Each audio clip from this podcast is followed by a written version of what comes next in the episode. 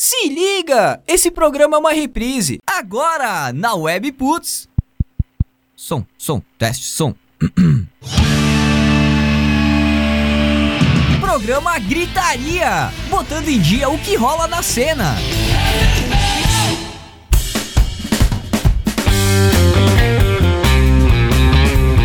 Web Putz, uma rádio nada normal. Muito boa noite, gente. 9 horas 4 minutos, 31 de outubro de 2019. Começando mais uma edição, a quinta edição da segunda temporada do programa Gritaria. O programa que chegou pra fazer a gritaria na cena independente aqui de Farroupilha e região. Eu sou o Picles WP e aqui comigo nos estúdios nada normais.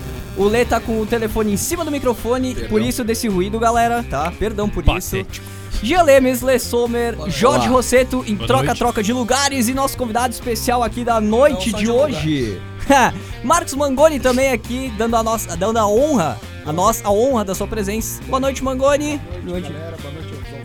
Boa noite, cara. Que beleza, que maravilha, Mangoni. Graças pela visita. Pô, eu queria fazer isso já faz tempo, né? Ah, é? É. Desde a primeira que caiu. Ah, verdade. Ah, é, aquela primeira foi remota, né? Foi pro Hangout. Eu falando. Ah, mas caiu. Ainda bem que tu segurou o assunto, né? Que beleza. Mangoni, a gente vai trocar uma ideia, então, forte no segundo bloco, né? Vamos falar dos principais e mais comuns erros que bandas, artistas que estão começando cometem, né? A gente vai também dar dicas pra eles de como evitar isso. Mas deixa eu fazer a abertura aqui, dar um alô pros nossos apoiadores nada normais antes de qualquer coisa. K-Sound Studio sempre com a gente, estúdio de gravação e ensaio aqui em Farroupilha. Fone WhatsApp 54999479149 ksound.com.br e Emotion Combo, empresa especializada em vídeos e animações para atender a tua necessidade. Fone 54-3401-3817 ou WhatsApp 5499650-5201. Agora eu vou passar os alôs da mesa. Boa noite, senhor Jean Lemes. Boa noite, cara. Pouco chateado hoje. Luiz Jean Lemes. Pouco chateado. Por quê? Ah, tava preparado pra vir pro estúdio hoje, né? Daí tá. Tava no banheiro assim com o celular, né?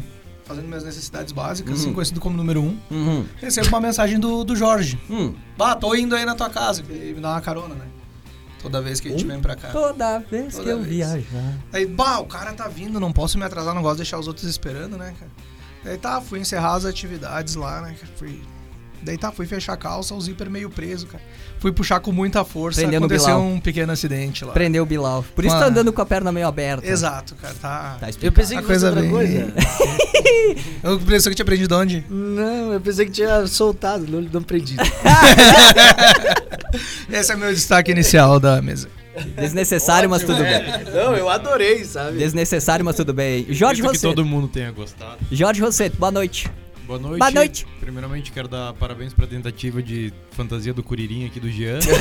Parabéns. Cosplay perfeito isso aqui. É, carequinha e laranja. Só falta 6 bolas na cabeça. E começar com um protesto também, né? Por quê? Estão comemorando o Halloween aí em Farroupilha. Pois é, e foi dito pra gente vir de branco, né? Hoje, em protesto ao Halloween. Porque Halloween de roqueiro é de branco, não de preto. É que nem eu falei dele. Agora tu entendeu porque do gritaria. Ah, tá. Foi boa. Só não deve ter dado pra ouvir, mas tudo bem. É, cara, tu falou do Halloween aí, cara. O nego aqui no Brasil gosta de copiar coisa dos Estados Unidos, né, cara? Eu falei no grupo hoje de tarde, no próximo 11 de setembro vai ter gente querendo bater em prédio aí também, né? Eu não duvido muito. Lê Sommer! Boa noite, gente. Eu não tenho nenhuma introdução interessante pra fazer. Como sempre, só então. Queria dar uma boa noite calorosa, essa noite fria pra todo mundo. E agradecer ao nosso querido convidado que apareceu por aí. Primeiro convidado presente. Chiquinho, velho. Em louco. Especial. Obrigado, velho. Eu ia esquecer.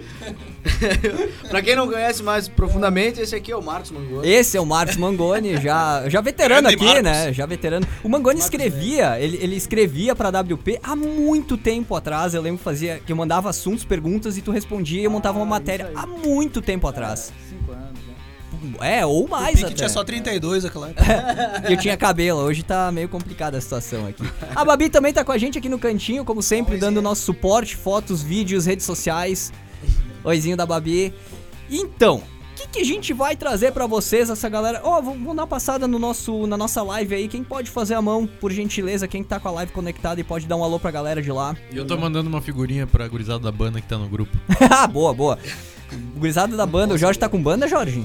Tá com banda, é isso? Não, as bandas que vão tocar no Sessions. Ó, furo! Furo, temos um furo de notícia. Falei aí. Cedo? Não, falou na hora certa. Dia 9, pô. A gente vai abrir um parênteses na pauta pra trocar uma ideia rapidinha sobre o Gritaria Sessions, que vem com mais peso durante o Gritaria da semana que vem. Mas então, deixa eu ver aqui quem que tá na nossa live. Alguém quer fazer a mão pra mim, porque eu tô bem tortinho aqui, não consigo ver direito. Consegue, Jorge? Eu olho.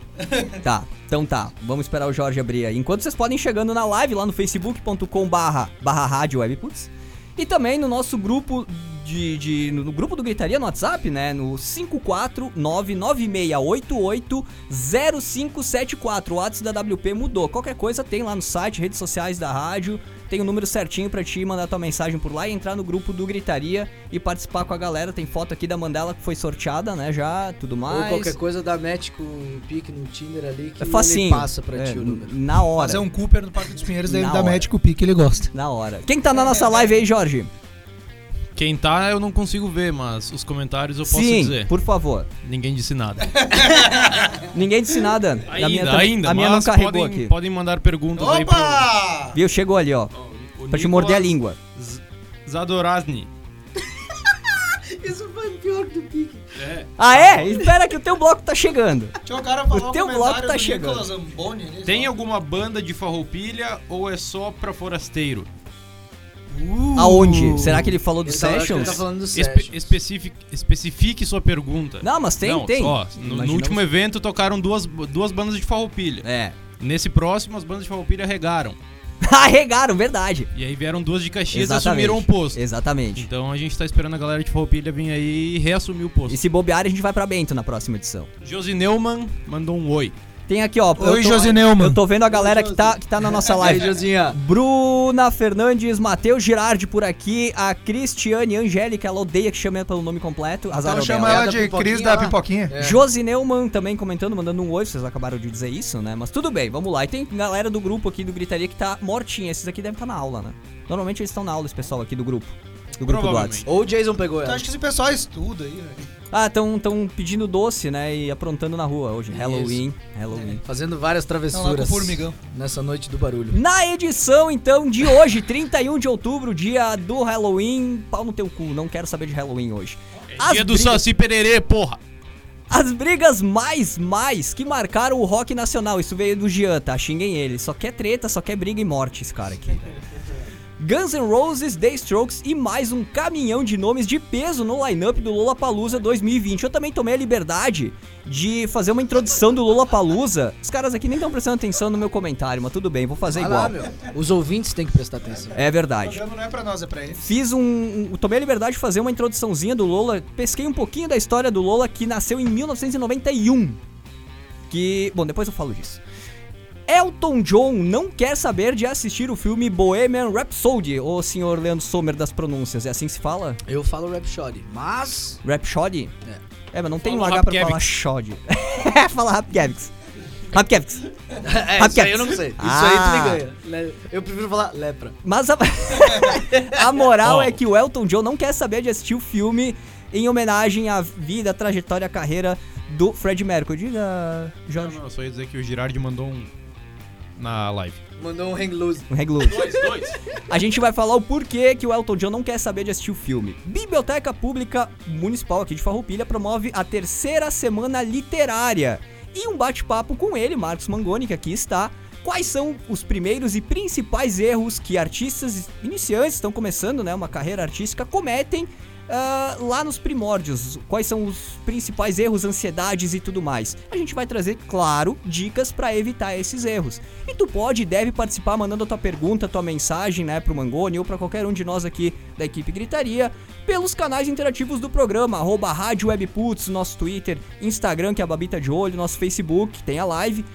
Hashtag Programa Gritaria no Twitter pra ti, que assim como eu, é fãzão do Twitter, que anunciou que não vai rolar propaganda patrocinada de política em 2020. Excelente. Nível mundial. A melhor rede social do mundo. Isso, e ponto. É e ponto, velho. Nossa, despolui muita coisa. Eles disseram que a política tem que ser conquistada e não comprada.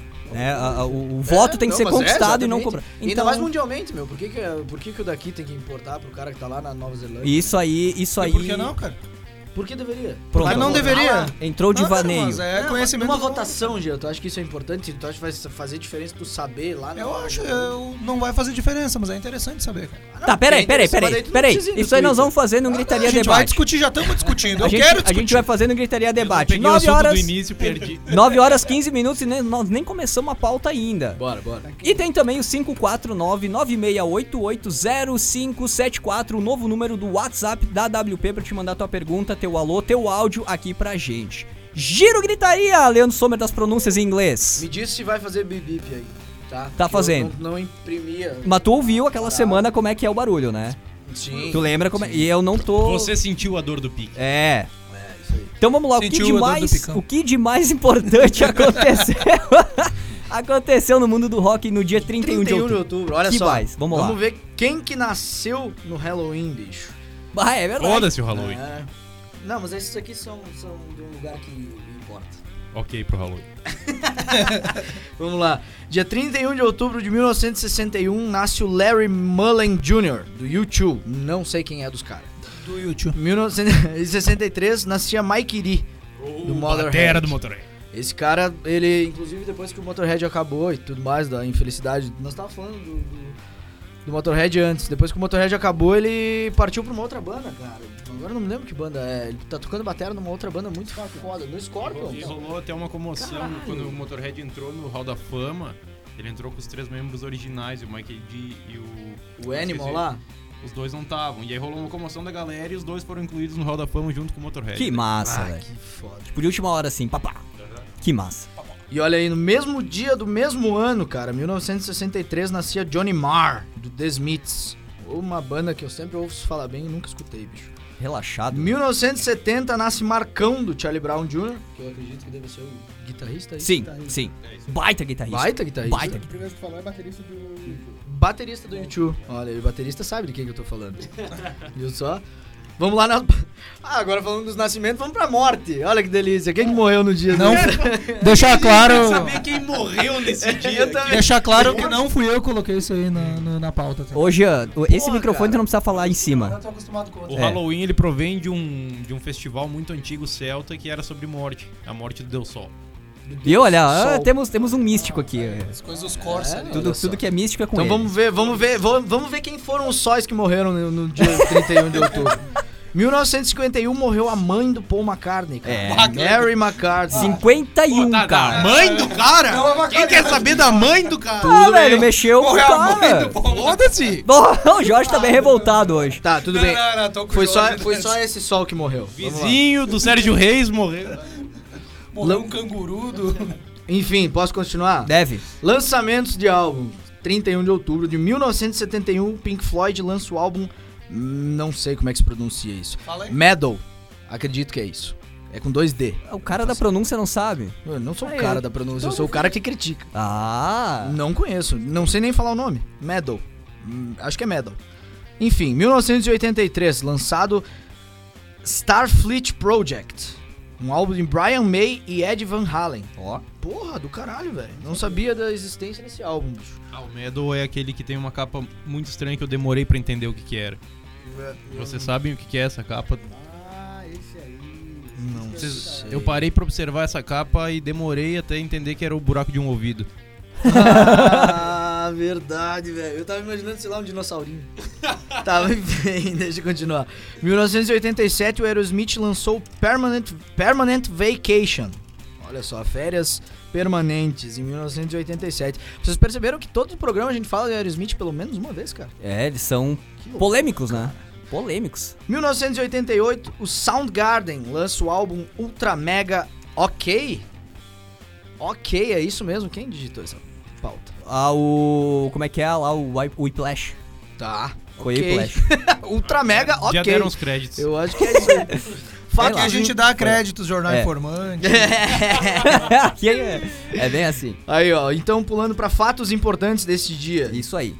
De 1967, Iggy e The Stooges fazem uma estreia ao vivo. Em 1970, Michelle Phillips, dos Mamas and the Papas, casa-se com Dennis Hopper. Isso não é importante. Por quê? 1974, por quê? Led Zeppelin funda seu próprio selo Swan Song. Essa é importante. Por quê? Não é importante porque a gente tá anunciando um casamento entre homem e mulher. Não, então não é importante que homem com homem se case também. É uma coisa normal que acontece. É, tipo, é só mais um dia na... São duas pessoas casadas. Então, semana americana. Semana que vem vocês buscam as coisas importantes. Ó, o cara se morde, né? Eu me mordo, caralho. É trabalhoso fazer isso aí. Pediu. Diga, Jorge. Pode puxar o microfone, esse aí não faz barulho. Pode puxar. Só conversando com a live, o Nicolas, antes que falou das bandas de Farroupilha. Sim. Ele mandou agora que se caso alguma banda desistir, ele consegue uma banda... E a gente já convida então ele pra ficar ligado pra um próximo Gritaria 7. Sensacional. Ele falou da banda Tormento, alguns conheciam como Tormento Alcoólatra. Aham. É, tu conhece e a gente, eu já ouvi falar dessa banda também. Então, tipo, sintam-se convidados pra ficarem preparados pro mês que vem, então. Né? Entrem em contato, mandem material pra gente nos canais virtuais, claro, aí da rádio. Se tiver trabalho autoral, vai... Pode trocar uma ideia com nós ali que a gente... Vamos conversar. Isso. Entre em contato aí. Dá match no Tinder com o Pique. Vamos embora. Eu largo um super likes às vezes. Fica mais fácil. Enfim, continuando, cara. Repetindo o último fato importante que pra mim vai ser o mais importante de todos. 1974, Led Zeppelin funda o seu próprio selo Swan Song. Que com a banda, levou a banda até 1980 até que motorista... Deixa de ser, porque ele era o motor da banda. Isso que dá contratar no alfabeto pra vir aqui. Não, é que isso que dá tu contratar um artista pra fazer isso, porque ele realmente era o motor da banda. Ele era o motorista da banda, porque ele era o carro. Não, do cara. Tudo bem, meu, mas o que eu disse não tá errado. Vamos lá, 1986, Roger Waters entra com um processo contra David Gilmour e Nick Manson. Alguém sabe por quê? Não. Eu também não sei. Fica incógnita. 1989, Squeezy grava o primeiro MTV Unplugged da história. Esse 18... sim. Porra, foi no dia 31 de outubro, cara. Tu vê só. 89. Isso aí. Squeezy. Não conheço Squeezy. 1996, guitarrista Slash anuncia que não pertence mais ao Guns N' Roses. É, isso aí é aquela treta isso, lá. De verdade. É, isso também é um fato complicado. Eu antes do... É, isso aí, pra alguns. Antes do Guns se juntar de novo, cara, eu olhava que ele tem um vídeo no YouTube deles se dando o último abraço da turnê deles. Com uma rosa. E isso aí. E aí, tipo, cara, o Axl vai atrás do Slash, assim, puxa ele e dá um abraço, sabe? Bah, era muito sentimental aquela cena pra mim, porque, tipo, cara, na minha percepção lá, nos meus 13 anos, o Guns N' Roses era a maior banda dos anos 90. Na minha percepção, entende? Tipo, não tinha banda maior que eles, assim, naquele momento. E aí, cara, ver o último abraço dos caras foi foda, velho. Mas também ver o show de retorno foi gratificante, foi sensacional. Eu não sou fã de Guns, cara, mas eu já vi, já me mandaram esse vídeo e é interessante mesmo. Tipo, depois você sabe que é o último encontro dos caras, ver aquele vídeo no palco, daquele assim, jeito, assim, é bastante emocionante. Que o Slash tá meio que vazando já, assim. Já tá dando as costas e vazando. Tu imagina quanto puto o cara tava, bicho. É. Enfim, 1996 também, no mesmo dia. Slipknot lança demo Mate, Feed, Kill, Repeat. Conhece, Pique? Não. Olha só. Eu também não conheço. Não tô nem prestando atenção. Ok. 1998, Kiss inicia Psycho Circus Tour no Dodger Stadium. Cara, Psycho Circus, velho... Eu conheço pouco Kiss, assim, entre aspas. Mas Psycho Circus, pra mim, é o álbum mais bem produzido dos caras, assim. Uma música linda, bicho. Enfim, 2009, Capital Inicial, Dinho sofre um acidente em show, mas passa bem. Foi aquele lá do tombo. Isso, que ele quase se matou. Ah, lá. O cara se quebrou de verdade, bicho. Puta merda. Programa sobre os caras caindo do palco. O Caetano também. O Lê, velho. O Lê caiu num show uma vez, cara. E eu não perdi o tempo, velho. Até o meu grito de susto tava no tempo. Mas tava na nota? Tava. Eu mostro pra vocês depois, velho. Não, o palco foi no pena, Só foi pra... A batera, o bumbo tava solto, tava indo pra andando, frente, sabe? O cara sentando... foi pra trás. E ele foi dar um passo pra trás, tropeçou no bumbo. Clássico, clássico. Lindo, cara. Eu queria postar esse vídeo em mais lugares, mas eu não tenho mais lugar pra postar. Em 2012, o Traje e Raimundos, Roger e Caniço discutem via Twitter. Porra, cara. Isso eu não acho interessante. Mas tudo bem. É verdade. Vamos lá. É isso aí, gurizada. O giro termina por aqui. Espero que vocês tenham gostado. Eu achei interessante 3 ou 4 notícias. Mas ninguém pediu, cara. Mas é isso aí, né, cara? Tava falando do Capital Inicial aqui, ó. O Josi, eu não sei. A Josi Neumann comentou Dinho Olho Preto. Muito boa. Boa. Muito bem, então vamos seguindo aqui a nossa pauta 9h23. Tem um tópico meio que de debate aqui. O Jean que sugeriu, tem alguma informação sobre as principais, as mais marcantes brigas do rock nacional, senhor Violeta? Cara, Joel Meximbinha, né? Rick Renner. Essa aí foi pesada. Essa dói. Seu Bibi. Essa foi pesada. A gente abriu a página da internet no celular. Pode puxar o microfone, esse aí não faz barulho, pode ficar à vontade.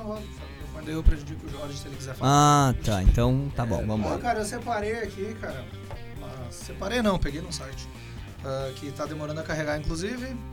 Algumas brigas ali, cara. Mas fala no microfone se tu não quer puxar ele, por favor. Bom, cara, tá satisfeito agora. Isso. Agora sim, obrigado. A primeira que me aparece aqui é realmente a do Rick Renner, mas como não tem a ver com rock, né? A gente vai deixar... Pra vocês verem o nível de comprometimento. De rock mesmo, nada, o Rick Renner tá louco. O Renner foi parar numa delegacia bêbado com o carro batido lá, depois acabou a dupla. Né? Bom, resumiu a briga. Isso é rock pra caralho, velho. Isso é rock. Um cara com uma garrafa de vodka e um mendigo craquento dentro do carro, velho. Porra, segundo ele, não era vodka, era um velódico. Era uma velódica. Até uma apresentadora da Record foi lá entrevistar ele na delegacia, né? Chegou. Renner, você usou alguma droga também? Ele, que é isso, meu amor, não precisa tanto. Isso aí eu vi, onde é que... Na internet isso, esses dias, cara. Sim, eu botei aqui na tua casa, inclusive. Pensei que tu tinha visto no domingo no Faustão, velho. Pra te ver como é importante essas coisas pra mim, né? Entrou aqui, saiu aqui, mas beleza, segue o baile, vambora. Agora falando sério, então, tem a briga da Rita Lee com o Arnaldo Batista e o Sérgio Dias. São 45 anos de treta. A Rita Lee foi expulsa dos Mutantes sobre o argumento que ela não tinha calibre instrumental pra mergulhar no rock progressivo da banda. Instrumental realmente não tem. Tu não sabe, não deram chance, cara? Mas o que a gente vê ela tocando, cara, ela é uma instrumentista. Chance ela teve, porque olha... Tu acha que ela tem cara de cantar sertanejo? E o cara canta? Mas, no fim das contas, hoje eu gravei uma música do Bruno Marrone. No fim das contas foi bem melhor pra ela, porque ela acabou tendo bem mais sucesso do que a banda. Uma baita artista, cara. Tem também injustamente. Mas também pode ter sido injustamente também a demissão dela, tá ligado? Claro. Ela, inclusive ela era casada ainda com o Sérgio. É, com o Sérgio, é isso aí. Tem também do Ney Mato Grosso com o João Ricardo. Os Secos e Molhados passaram como um foguete pelo Brasil entre 73 e 74. Mas o fenômeno foi abreviado pelas saídas inesperadas de Ney Mato Grosso e Gerson Conrá. Segundo eles, João Ricardo, cabeça do grupo, queria tomar as rédeas totais da banda, deixando os parceiros como meros figurantes. Daí, os Secos e Molhados seguiu sem o Ney, que era o... Neis. O Ney. Escapou aqui. O vocalista virou o grande nome da música brasileira, sem renegar o passado. Ele sempre... Lembrou de onde ele veio, mas até com proposta milionária ele se recusou a se reunir com os Secos e Molhados devido à treta que deu naquela época, né? Mas eu acho que isso, na minha opinião, não apaga em nada a Mato Grosso, cara. É mais ou menos a mesma coisa que aconteceu na banda anterior, né? Tipo, ele acabou fazendo mais sucesso ainda do que a banda conseguiu seguir, né? Às vezes é melhor, né? Se afastar da banda... É verdade, pra ele foi melhor, mas tipo... Rodolfo Abrantes não foi muito o caso, né? O próximo da minha lista, se tu deixar eu continuar. Sim, por favor, vai lá. A próxima é Rodolfo e Digão, cara. Que foi a principal briga ali do Raimundos, que eu acho que tá mais fresca na memória de todo mundo, né? Raimundos foi um dos grupos ali que explodiu nos anos 90, naquela época de Charlie Brown, essa galera toda. E se perderam lá por 2001, mais ou menos, né? No auge do sucesso. O Rodolfo, influenciado pela mulher, se converteu ao protestantismo, e passou a renegar o passado de excessos, ou seja, ele virou um pregador por aí, né? Se arrepende ter fumado, ter bebido, ter feito um monte de... A gente vê muito disso fora da música também. Daí que talvez isso salvou a vida do cara. Pode ter salvado a vida dele, cara. Só que mas estragou a banda. A atitude dele depois saiu de lá de falar mal do que foi o ganha-pão dele. E até hoje que ele recebe com muitos royalties das músicas, eu acho um pouco equivocado, né, cara? Porque até hoje ele... tira o sustento não integral, mas parcial das músicas que ele fez na época do Raimundos. É verdade. E falar mal disso não é nem ético da parte dele. Se ele acha tão ruim, renega os royalties, cara. Não pega. Se acha tão ruim assim, né? Ele deu uma declaração há tempos atrás, só que eu não tive estômago pra ver. Passei adiante, cara. Eu vi que... Não, foi ele que fez, o dinheiro dele. O dinheiro dele, mano, não precisa falar mais. A grosso modo, né? É, cuspir no prato que tu tá comendo. Ele precisa de mais dinheiro, e o público dele agora é outro, então ele precisa falar o contrário. Né? É, viu? O Jorge trouxe uma visão já bem construída da coisa, realmente faz sentido. É muito isso bem. Aí, então, muito bem. Essas brigas que eu trouxe, se alguém tiver mais alguma coisa aí... Não esteja certo, mas é... É, moralmente não, né? Que a gente já tá quase estourando o tempo do intervalo, né? Isso daí que eu tinha das brigas, das tretas daqui do Brasil. Marcos Mangoni, vou te colocar na parede, cara. Tem alguma briga que tu recorde, assim, de pá, lembrei de uma briga que te marcou do mundo do rock ou fora do rock, que separou, que deixou rixa entre dois personagens ou alguma coisa assim? Alguma coisa assim, na hora, assim, que vem na tua cabeça. Tem um monte, mas não vou falar das minhas. Não precisa ser tua mesmo, pode ser de algum fã, um ídolo, digo, né? A saída do Black Sabbath, depois que eu li o livro do Tommy Homem, eu entendi umas coisas que antes não era assim pra mim. E aquilo ali foi foda, assim, porque é mais ou menos a mesma coisa que aconteceu com o Max Cavaleira, né? No Sepultura. É, deu treta lá também. Dos empresários, casado com um empresário. No caso, o Ozzy também, né? A mulher dele era empresária. Isso. E aí, papapá. Mas quando eu li o livro do Tommy Alme, é que eu entendi as coisas, assim, pra mim não tava tão... Eu pensei que fosse outra coisa, assim. Cara, isso aí acontece direto, né? Um monte. Mulher causar confusão na vida dos caras. É o que mais acontece. Vamos causar contra os homens, então, né? É o que mais acontece.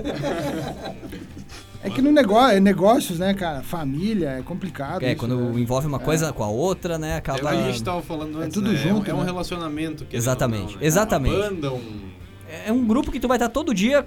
convivendo, decidindo coisas que pra ti faz sentido e pra mim não. É um namoro sem transa, né?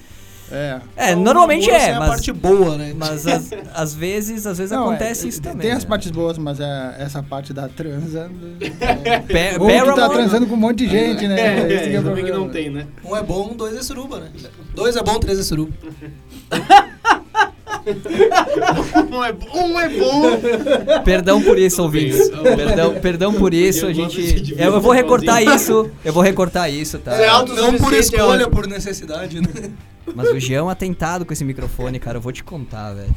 Vamos seguir na pauta aqui, que agora temos as notícias. Deixar a galera bem informada do que aconteceu de relevante, né? De mais relevante no mundo da música, da arte e da cultura nessa semana. Vamos lá, então. Essa aqui tá no site da WP. Guns N' Roses, The Strokes e mais um caminhão de nomes de peso no line-up do Lollapalooza 2020. O Lollapalooza Brasil 2020, tá? Tem outras edições aí, americana e tal, mundo afora. Vamos lá, então. É um evento gigantesco. Tem aqui que nem eu tava falando, tomei a liberdade de fazer uma introduçãozinha do evento. Festival fundado nos Estados Unidos por Perry Farrell em 91, foi mais pra anunciar a turnê de despedida da banda dele, a Jane's Addiction. É desse cara, velho. Viu? Que... Baita banda. Do já citado Perry Farrell. A saga durou até 97, mas... 97, puf, acabou o Lollapalooza. Mas, pra alegria geral, em 2003, o Lollapalooza voltou e se tornou um dos maiores e principais eventos de música alternativa do mundo. Quando se fala em música alternativa, se fala de underground num geral. Rock alternativo, punk rock, pop rock, indie, hip hop, dubstep, música eletrônica, grunge, heavy metal, rap e por aí vai, que hoje em dia já tem um monte mais de coisa. Diga, Lê. Um fato interessante do Lollapalooza, logo que ele saiu aí nos anos 90, o Ozzy entrou em contato pra tentar tocar. Isso já foi falado, inclusive, por ti aqui. Já, na primeira temporada. Exatamente. O Ozzy entrou em contato pra tentar participar do evento e eles devolveram uma carta negando, tipo, não querendo o Ozzy. E aí no livro dele ele comenta que praticamente a desculpa dos caras pra não querer ele lá é porque ele era um dinossauro. Velho. Queriam gente nova, né? Mais ou menos o line-up que é hoje, né? Faz sentido isso, né? O Lollapalooza é isso. É mais jovem, né? É uma ideia mais jovem. Então olha só, no Brasil a primeira edição foi em 2012 e o line-up contou com nomes como Foo Fighters, Arctic Monkeys, Jane's Addiction, que já tinha voltado, né? Como acontece em muitas bandas por aí, Skrillex e as bandas dos artistas nacionais, o Rapa, Marcelo Nova, Vander Wildner, Velhas Virgens e vários outros, né? Então, seguindo aqui, a edição 2020 do festival traz pro Brasil nomes como Guns N' Roses, The Strokes, Travis Scott, um dos rappers, esse mais em ascensão nos Estados Unidos e no mundo, ele tá top dos rappers, né? A Lana Del Rey, que por incrível que pareça é uma artista que arrasta multidões pros seus shows, eu nunca vi material dela... mas dando uma pesquisada por cima, assim, é um absurdo. Ela tem bastante apelo. O que carrega de gente pra dentro dos shows. É uma Billie Eilish um pouco mais já de estrada, né? Isso aí. Billie Eilish que vai tocar no Brasil, os ingressos estão absurdamente caros, tá? Fica a dica, se tu quiser ir, fudeu. Vai ter que desembolsar uma puta de uma grana. Vamos lá, também tem aqui, ó... shows com Gwen Stefani, Martin Garrix, é isso? Martin Garrix, vão estar no Lollapalooza 2020. Eu tô olhando pro Lê aqui de cantinho só pra ver se ele me critica. É, o Martin eu não sei, mas a Gwen eu acho que é Gwen Stefani. Mas... é Gwen Stefani. Beleza, velho. Pau no teu cu. O evento ainda impressiona com o line-up nacional, trazendo destaques do novo pop, como Pablo Vittar, que também irá se apresentar no Lolla Argentina e Chile. Agora sim, podem falar. Silva e Jão, não sei quem são Silva e Jão, dentre outros artistas que têm tido lançamentos de sucessos recentemente, como é o caso de Djonga, Terno Rei, MC da Clarice Falcão, MC Tá, Fresno e Rashid. Rashid é um espirro, Rashid. Tá bom, estudinho. Mais detalhes tu encontra no site da WP, lá também tem imagem com o line-up completo do Lollapalooza Brasil 2020, autódromo de Interlagos. Eu fiquei devendo a data, mas vocês vão lá no site, vocês vão encontrar o dia certinho, os dias do show, dos shows aqui no Brasil. Algum comentário sobre o line-up 2020? Pablo Vittar, Silvejão, MC Tá, Fresno, Rashid, Guns. Alguém vai? Cara, eu não vou fazer comentário nenhum porque eu não gosto desse line-up. Eu não gosto do Lollapalooza. Eu também não. Eu acho bacana, é uma bela alternativa. Ah, se dizem as más línguas. Ah, não, com certeza. A gente vai dar uma palhinha. É de graça, não tem que desembolsar a grana do caralho. Dizem as más línguas que é um line-up mais pesado da história do Lolla Brasil. Esse que eu acabei de citar alguns aqui. Do Lolla Brasil. Do Lolla Brasil.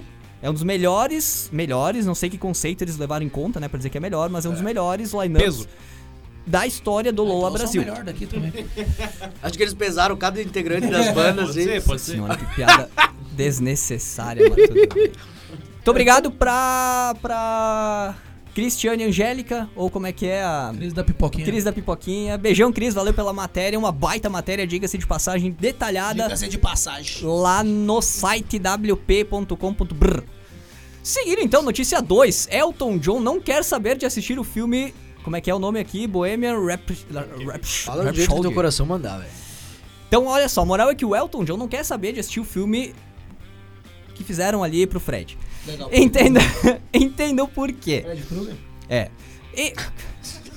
o Jean, os comentários assim, pertinentes. Pontuais. Sensacionais. Em uma entrevista publicada recentemente pela JQ, Elton John contou o principal motivo por ainda não ter assistido a Bohemian Rhapsody, ou Rhapsody, como diz o Lê Sommer. Tão comentada cinebiografia de Freddie Mercury e do Queen. A resposta é tão sentimental quanto poderíamos imaginar. O cantor disse, abre aspas, pro Elton John: eu não consegui assistir. Não consegui por causa da minha proximidade com o Fred. Eu vi partes do filme e apesar de achar que Rami Malek, ou Malek, né, estava fantástico, ter sido muito amigo do Fred me impede de ver. Isso aí deve tocar fundo no cara, né? O Rami ali que tu comentou foi o ganhador do Oscar por interpretar o Fred. Sim. É. Eu não vi o filme ainda. Mas é que eu também não vi. Saúde. Mas é que deve ser foda realmente de ver isso aí, velho. Tipo, tu vai por aquele preconceito, porra, será que os caras fizeram bem ou não? Será que retrataram bem? Porque, por exemplo, vou pegar um exemplo do The Doors, cara. Aquele filme que o... como é que é o nome daquele ator agora, bicho? Ai, não vou me lembrar. Jim Carrey.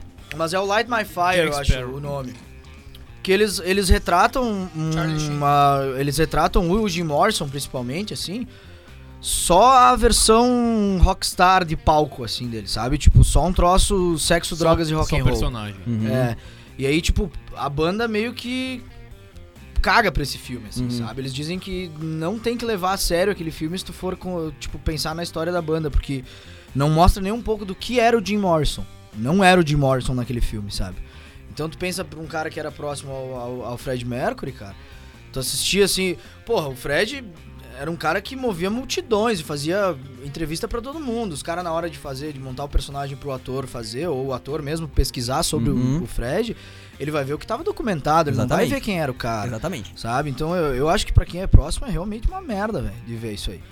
Eu acho que, sei lá, eu acho que... mas nem por isso, eu acho que é mais... Mas é uma boa boa visão. É mais por lembradas da vivência, né? Com o cara que tá morto. Sim, lembrar do que significa aquela pessoa, né? Tipo, das coisas que foi. Viveram, da arte, até tudo, que o Lê tá comentando, é confusão no último filme do Tarantino, né, cara? Que é Era Uma Vez em Hollywood. Tem uma cena lá que retratam o Bruce Lee, né? Uhum. Daí, tipo, a filha do Bruce Lee veio se manifestar, até que retrataram o pai dela como egocêntrico, um cara vaidoso e tal, e que ele não era nada daquilo, né? Pegaram o personagem dele, basicamente, nos filmes ou no set de filmagem e transportaram pro filme. O Quentin Tarantino, no caso, a filha do Bruce Lee comentou, e que não representava o que era o pai dela, né? É complicado fazer. Mas daí tu pensa assim, pô, o Tarantino, no filme dele, tu corta um dedo, sai 16 litros de sangue. Eu acho que tu não tem que levar muito a sério, assim, personagem.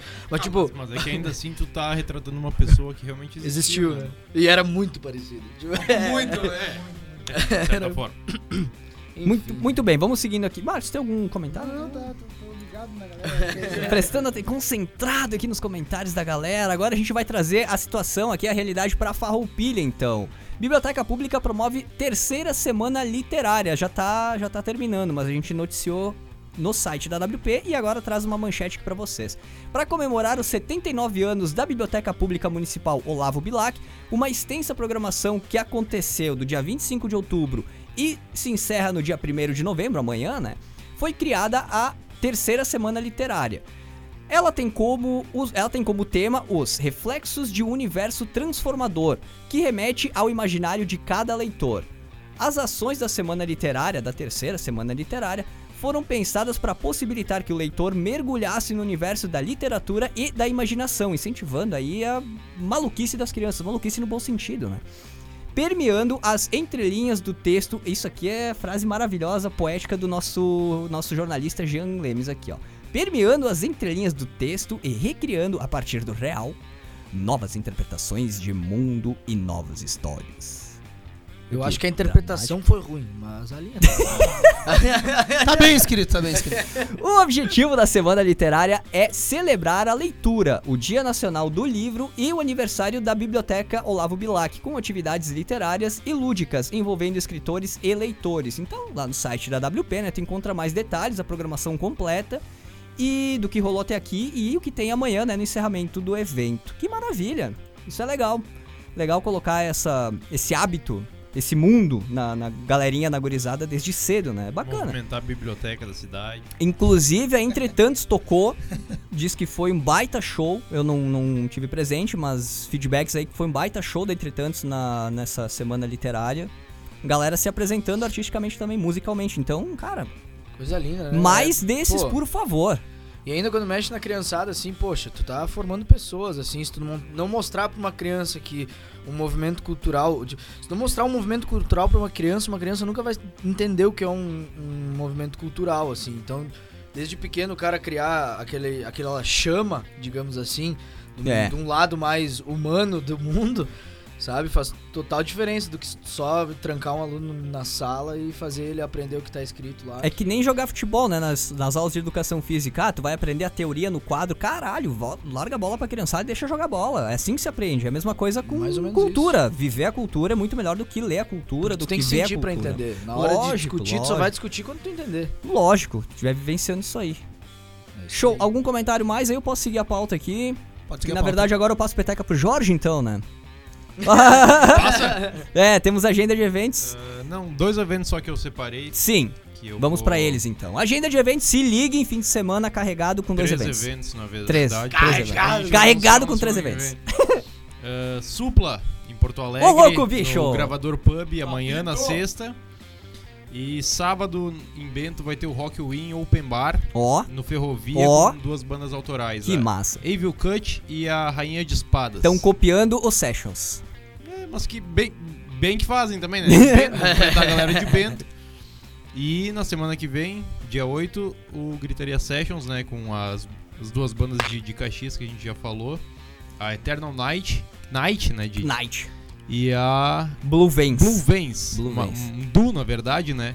Duas bandas de Caxias aí que assumiram a responsa de tocar lá no Moinho, no Gritaria Sessions. Entrada free, a partir das 8 da noite. As bandas começam a tocar por volta de 9h30, 10 horas. Todos convidados, juntem a trupe e vamos confraternizar, ver o que tem de melhor aqui na cena.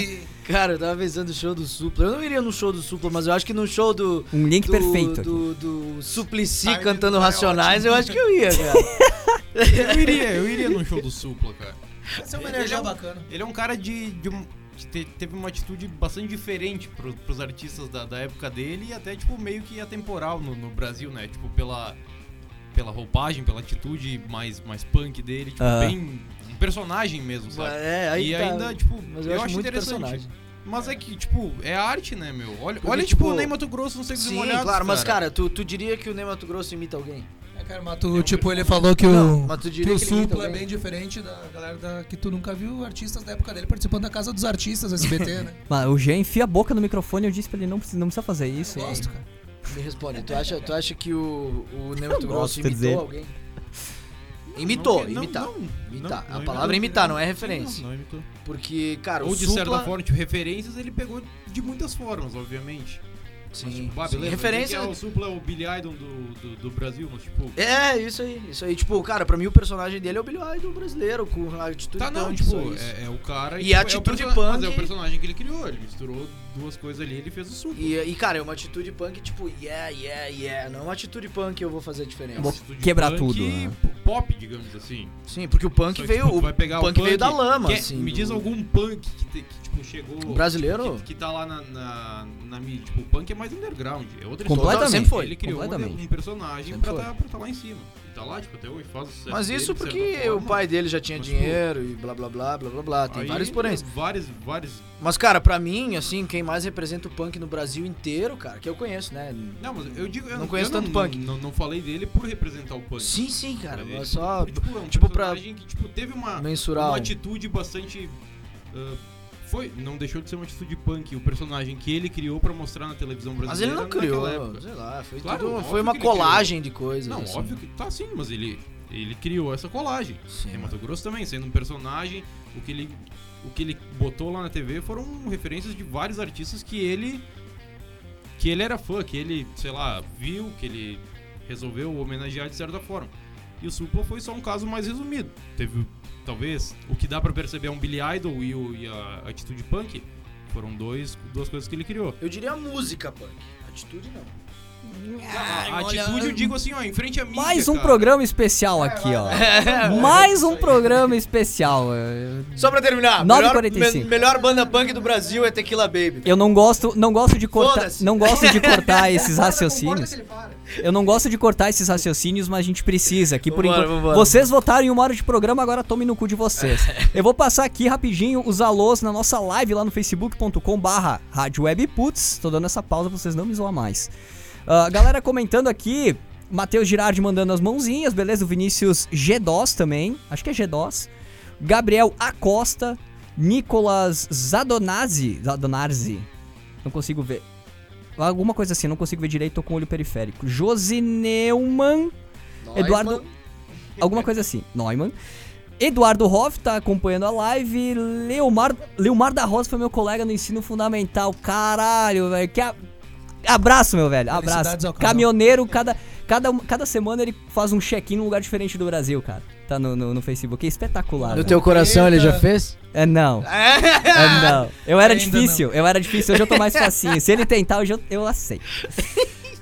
Vamos ver, Cris Lemos tá por aqui também, provavelmente tá fazendo a janta e acompanhando a Gritaria, que é o que ele diz que faz. Toda santa quinta-feira ele vai meter aí a janta e... Quinta, né? O Cris Lemos... Marcelo Fabro por aqui, Eduardo Hoff comentando, Jean, levanta a cabeça, tá dando muito reflexo. Qual delas? Que deselegante. Vamos pro intervalo então, aqui alguns recados da WP, continua participando na live, participa também no nosso grupo, na volta aí do programa, a gente dá um alô pra galera do grupo se tiver algum alô, né? E também na hashtag programa Gritaria. Já voltamos, gente, recadinhos da WP por aqui, cadê o mouse? Agora sim, vamos lá. Programa Gritaria. Sabe aquela frase, quem não é visto não é lembrado? Ela vale pro rádio também. Quem não é ouvido não é lembrado. Seja ouvido, seja lembrado. Apresente a sua marca aqui na Webputs e conecte ela com o seu público. Seja um apoiador nada normal. Entre em contato pelas nossas redes sociais ou pelo e-mail radio@webputs.com.br. Vem ser diferente. Vem CWP. colega? Dá um tempinho no que tu tá fazendo e curte só esse recado. Tu domina um assunto, seja música, esporte, cinema, e quer compartilhar esse conhecimento com todo mundo? Então vem CWP! A gente quer você na nossa equipe Nada Normal, pra levar ainda mais conteúdos pra ainda mais fones de ouvido. Ficou afim? Então entre em contato pelas nossas redes sociais, @RádioWebPuts, ou pelo nosso WhatsApp 54996880574. E vamos dominar o mundo! Vem ser diferente! Vem ser WP! WebPuts. A WP preparou mais uma pra ti que curte as clássicas, aquelas que fizeram a trilha sonora dos anos 2000. Todas as sextas, das 10 da manhã ao meio-dia, Putz Cassete, 2 horas com as músicas que marcaram a virada do milênio. Putz Cassete, todas as sextas, a partir das 10 da manhã, só aqui na Web Putz. A temporada da NFL em pauta. A equipe de especialistas do portal The Playoffs invade os microfones da WP, trazendo comentários, análises e previsões dos principais lances dos jogos da NFL, no programa The Playoffs na WebPuts, temporada NFL, um programa ao vivo com tudo que de mais importante aconteceu na liga durante a semana, e claro, palpitando sobre o que tá por vir. Programa The Playoffs na WebPuts, temporada NFL, terças às 9 da noite, horário de Brasília, só aqui na WebPuts. Se liga, esse programa é uma reprise. Gritaria! Na WebPuts. Muito bem, programa Gritaria de volta aqui na WP, 9 horas 49 minutos da noite de 31 de outubro, Halloween, não interessa nada pra gente, vamos falar de rock and roll, vamos falar de música aqui. Participa, aproveita que agora é o bate-papo com o nosso convidado, Marcos Mangoni, deixa teu recado, tua pergunta pra ele, hashtag programa Gritaria no Twitter, ou também lá no grupo do Gritaria, né, no WhatsApp. 54996880574. Qualquer coisa é só mandar uma mensagem pra esse número, pedir pra entrar no grupão do Surubão do Gritaria e a gente te coloca lá com todo amor e carinho e prazer. Quem tá por lá? O Paulinho mandando recados. Temos aqui também o Edu e o Paulinho trocando, fazendo um diálogo aqui no grupo, né? O Luan ainda não chegou, então, por aqui, deve estar um pouco melhor. Ele deve estar na aula ainda. E a galera da nossa live no facebook.com/RádioWebPuts também mandando alôs e participando da transmissão. O Lê, de praxe já, né? Tá lá fora fazendo a caipira, né? Pro segundo tempo. Então a gente vai introduzir o assunto aqui com o nosso convidado pra não atrasar muito a volta pra cá. A gente sabe que o Marcos tem horário. Tem gravações pra fazer hoje, tem muitas coisas. O Marcos, além de tudo, né? Marcos, além de tudo, baterista, produtor, pai. Que mais que eu deixei passar, Marcos? Sarna, chato. Então assim, a gente convidou o Marcos, que já é da casa, trocamos ideia várias vezes com ele. Hoje o assunto é erros que as bandas artistas cometem no começo de carreira, os mais comuns, os principais, assim, e que são facilmente evitáveis, e a gente vai trazer algumas dicas, o Marcos vai trazer algumas dicas pra que isso não aconteça e tu não perca tempo, ou, né, evite gastar dinheiro, ou desgastar a relação com banda, ou errar o pulo e acabar furando o teu projeto, enfim, o Marcos vai te ajudar a trazer dicas aí pra te fazer o teu projeto andar sem maiores problemas. Antes de tudo, então, de novo, boa noite, Marcos, valeu pela presença. Boa noite a todos. Bem legal aí. Que beleza, o Marcos diz que o estúdio é pequeno, não parece tão pequeno, mas tá todo mundo muito bem acomodado aqui. Parece maior, né? Parece maior, né? Compacto pra quem vê e gigante pra quem anda. Muito bem, o Lê tava falando com o Marcos aqui no nosso off antes do programa, mas assim, dava pra ter aberto os microfones e deixado rolar o programa, porque... um puxou o assunto e o outro embalou, e quando viu, foi, não sei. Mas é que é assim, né? O Gritaria é assim. O Gritaria é uma grande conversa. Visto então... tu e o Jorge, que eu tive que cortar o assunto. E me dói o coração fazer isso, cara. Se fosse fora dos estúdios, a gente tinha saído no soco já. Normalmente acontece. Geralmente é assim, tipo... A gente só prova a opinião do outro pra ser... Quando sai sangue, a gente para daí. Aí acabou. Aí, ok, tu tem razão. Dizem que o Lê chama soco, né? Mas a cara tem que ver que eu chamo o soco exatamente pelo bote, né? Tá bom. Aí ele dorme. Tá bom. Ele deixa a guria sentada com a latinha de cerveja na cama dele. Antes de qualquer coisa, alguém tem uma pergunta específica pro Marcos, a gente pode entrar já naquele assunto polêmico que é o assunto da noite. Direto pra polêmica. Marcos, essa é a ideia. Polêmica! Então, direto na ferida dos caras, hein, mano. Só antes tamo... Eu queria saber por que do Chiquinho, mas vamos lá, vamos embora. Boa ideia, tamo ao vivo no Insta da rádio também. Live no Instagram, @rádio webputs, desse momento histórico aqui pra WP. Vamos deixar a pergunta do Chiquinho pra ser o grande finale da entrevista. É, não precisa dizer agora. Vamos sobre lá. O comentário da Josi ali, da bateria, deixamos quieto. Eu acho que sim, né? Josi é muito minha amiga. Ó... Ele autorizou, pode fazer o comentário. Os ouvintes querem saber. Não, não podemos falar. Deixa eu.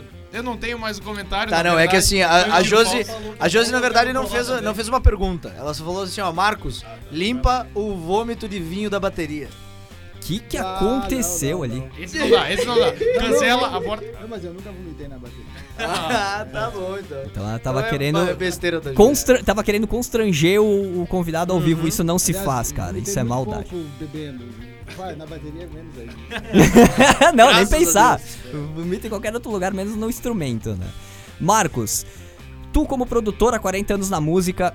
O que de mais comum tu viu em artistas que chegaram pra ti? Primeira vez que eu tô gravando, que eu quero fazer um álbum, quero gravar uma faixa, um single aqui. Qual que é o principal erro que essas bandas, esses artistas levam pra dentro do estúdio que tu... Puta, vou ter que fazer isso de novo, cara. Cara, incrível que pareça, o principal erro é não saber o que tá fazendo. Isso é o principal erro, isso acontece ainda. Sim, é o que mais acontece. As pessoas não saberem realmente o que querem. Né, entram com uma ideia, daí no meio do processo é outra ideia, daí no final é outra ideia, e no fim dizem, pô, isso aqui não era bem aquilo que eu queria, mas na verdade nem os caras sabem o que querem. Eu acho que o maior erro é esse, é não saber o que... Como qualquer coisa que tu for fazer na vida. Eu tava até pensando nessa questão aí, porque a gente... Tu sabe disso, Leandro, porque a gente começa a banda muito cedo, né? Gurizão e tal, e aí tem muita coisa que nessa idade aí a gente não tem muita noção. E faz tudo meio no calor, assim, achando que... Ah, peguei um instrumento na mão, fiz alguns acordes, pô, já tá legal. Sim, pode ser que esteja legal, mas isso não impede de ter que estudar, não impede de ter que pesquisar, não impede de ter que ficar praticando. Evoluir. É, porque eu acho que só vai tirar leite mesmo de pedra ali na jogada se tu tem toda essa função. E não é nem a questão só de tocar, a questão é de conhecer aquilo que tu tá fazendo, porque eu conheço muitos músicos que pouco tocam, assim... Não tem uma habilidade, né? Uma performance assim, pô, o cara é foda pra caralho tocando, mas tem uma pressão, um feeling, né?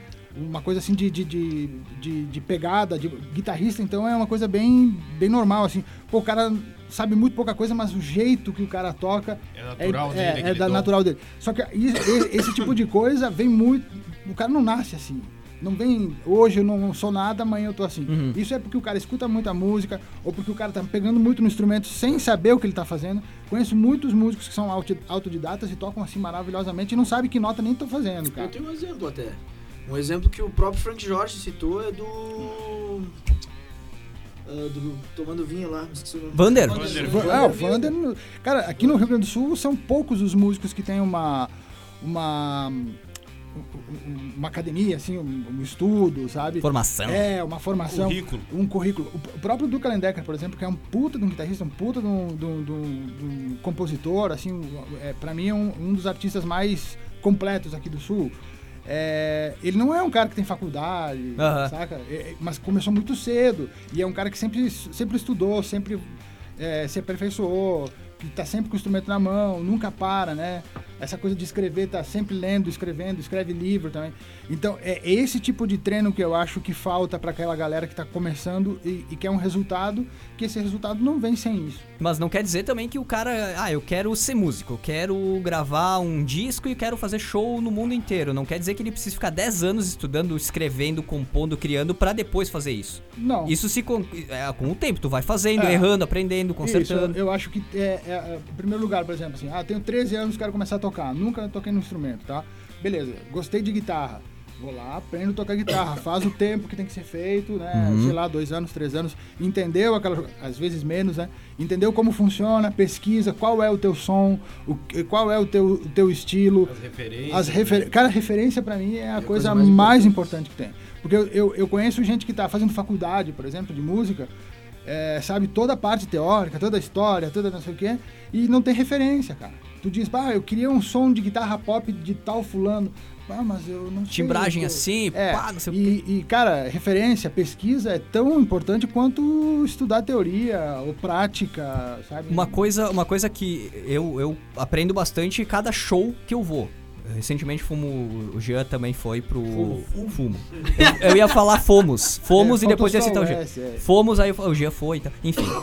Enfim, a gente foi assistir o Iron Maiden em Porto Alegre. Cara, o que eu aprendi com aquele show, principalmente espetáculo, assim, o que é um show? Até a gente trouxe o tópico pra cá, o que é um show? É só ir lá e tocar e tchau, valeu, muito obrigado, jogar baqueta pra galera, isso é um show? Pode ser, mas... Que tipo de atração tu quer levar, experiência tu quer levar pro teu público, né? E se aprende vendo, se aprende consumindo, lendo, tocando. Entrando em contato, né? Aquela história do livro, né? Da cultura. Entrar em contato com a coisa. Fazer a atmosfera acontecer. Isso, tu sentir isso, né? Não simplesmente olhar na TV. Porque tem uma coisa maravilhosa hoje em dia, que é a questão do YouTube, né?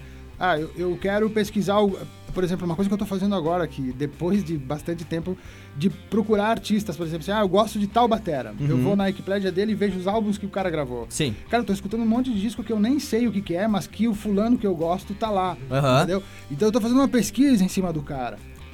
E aí, no meio dessa pesquisa, além da sonoridade dele, do jeito que ele tá fazendo aquele disco, ou aqueles discos, eu conheço coisas que eu nunca ouvi. Sabe? Coisas que não chegariam a mim... Um timbre de bateria, né? Um jeito de... E a mesma assim, por exemplo, a gente vai falar eu falo do Jeff Porcaro do Toto. Um dos caras que... o cara gravou os 4 discos mais importantes do Michael Jackson, cara. E pouca gente sabe disso, sabe? A gente ouve Toto, mas não consegue associar as coisas, sabe?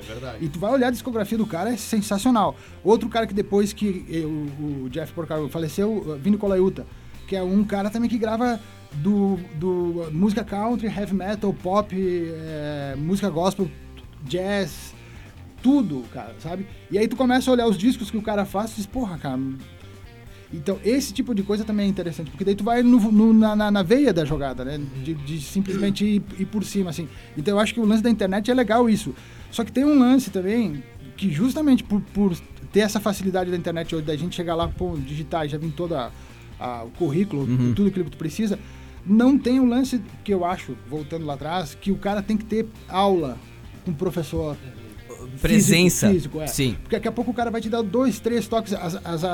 Os professores que eu tive de bateria e de música, eu aprendi mais pelo que a gente conversava do que a gente tocava. É que também tem jeitos e jeitos, cada um tem um jeito de aprender. Uns aprendem estudando em livros, uns aprendem conversando, uns aprendem vendo, uns tocando. Mas aquela coisa do cara abrir o livro, dizer, que isso aqui é assim, tem uma orientação. Mas aí te diz, tu pode fazer assim, tu pode fazer assim, e tu sair com a cabeça super aberta. Sim. Então esse contato que parece antigo, né? Que a gente não faz mais hoje, que a molecada tá assim, eu fui no YouTube, eu vi como toca guitarra ou como toca bateria e eu já quero fazer sucesso. Tu sabe que o YouTube também é uma fria, é perigoso, porque quem tá no YouTube, eu pesquiso algumas coisas de guitarra às vezes, né? Eu não sou o cara da teoria, eu sou mais da prática. E a maioria dos caras, videoaulas e coisas que tem ali são pura teoria.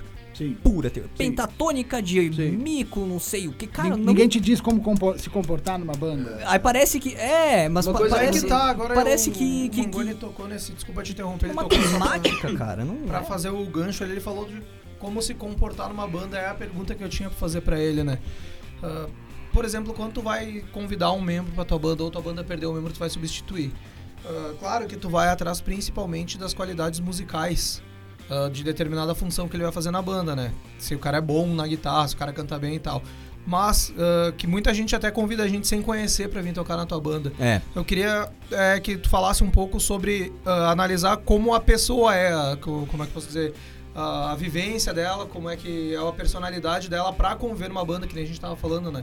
Ter uma banda de 4 ou 5 pessoas é tu ter um relacionamento com 4 ou 5 pessoas, certo. Né? A importância de saber como é a pessoa, o ser humano que tu tá trazendo dentro pra tua banda também. Eu acho mais importante a parte do ser humano, ou do comportamento, ou da...